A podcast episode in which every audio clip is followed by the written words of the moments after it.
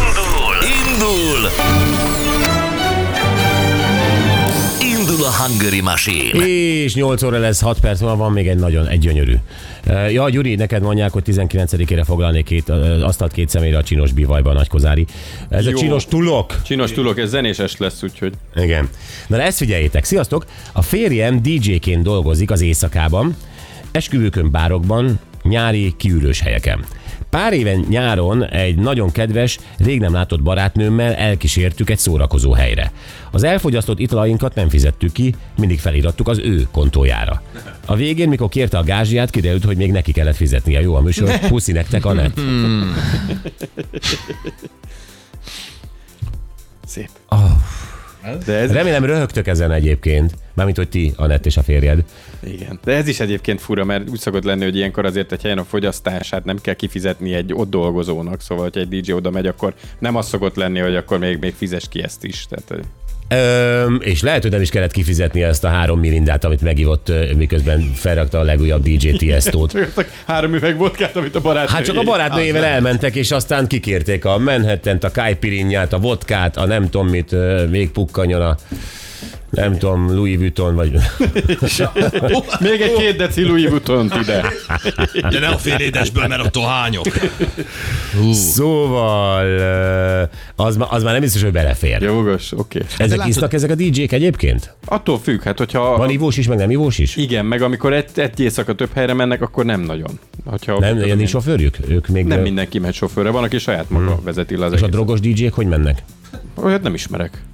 Na de, Nem hát tudom. Nem tudom, hogy mennek. kezdjük újra ezt a gondolatot. Hogy mennek? Hiába próbálod ezt a Guantanamo stílust, attól még nem ismerek. Hát na, Kezdjük újra. jöhetsz itt, jöhetsz itt ilyen lávalámpával az arcomba, akkor se tudom. Ah, Francba! jó, nem, nem, nem, hát én ilyen kúriember vagyok, és nem szólok. Hallgatok. Igen. Így, így, így tanultad a faudába is, mi? Hallgatnak ilyenkor. Mert úriember, De most ne provokálj, mert nem leszek úriember. És elmondom, amit tudok. Ezt, el, ezt eltanulom tőled, ezt a fenyegetést, ez jó? Na jó, játszunk Edinával. Szia Edina, jó reggelt! Sziasztok, jó reggelt! Jó reggelt, drága. Edina, mivel foglalkozik a párod? Párom? Mhm. Katona. Kat- ja, azzal nem lehet visszaélni. Nem csak gondoltam, hogy a szolgáltatásait ö, ingyen igénybe veszed, de csak így a többire rácsatlakozva, de hát ez nyilván nehéz. Hát nehéz. Igen. Egyébként ö, nem tudom, titok-e, nem titok, de hogy ö, katonaságnál milyen területen dolgozik? Sofőr. Aha, ó, oké. Okay. akkor igénybe veheted.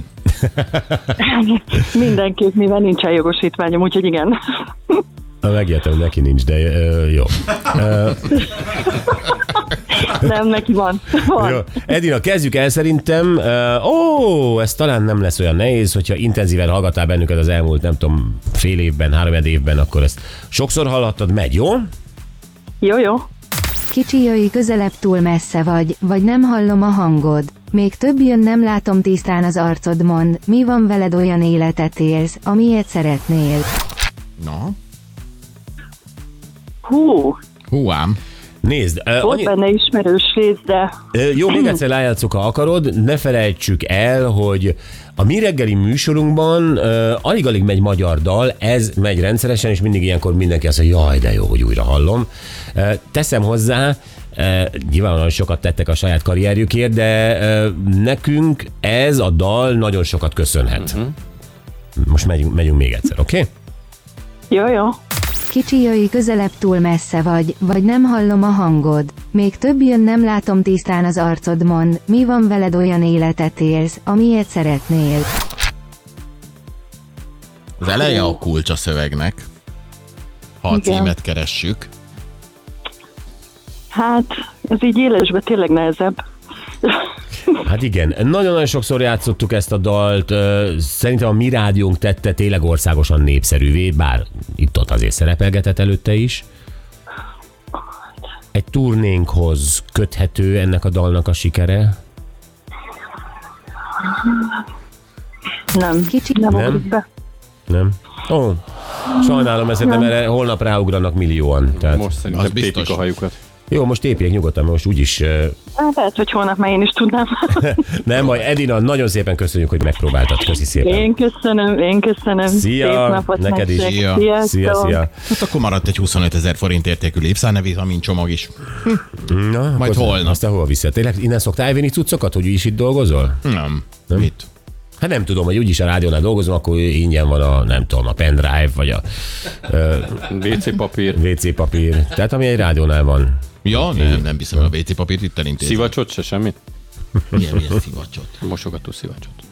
Ez kell. Nem hajlandó belemenni a kis humorkertedbe most a Laci. Jó. Jó. Nem, nem veszed észre? Én azt hittem, tényleg nem viszel semmit. Jó, Gyuri.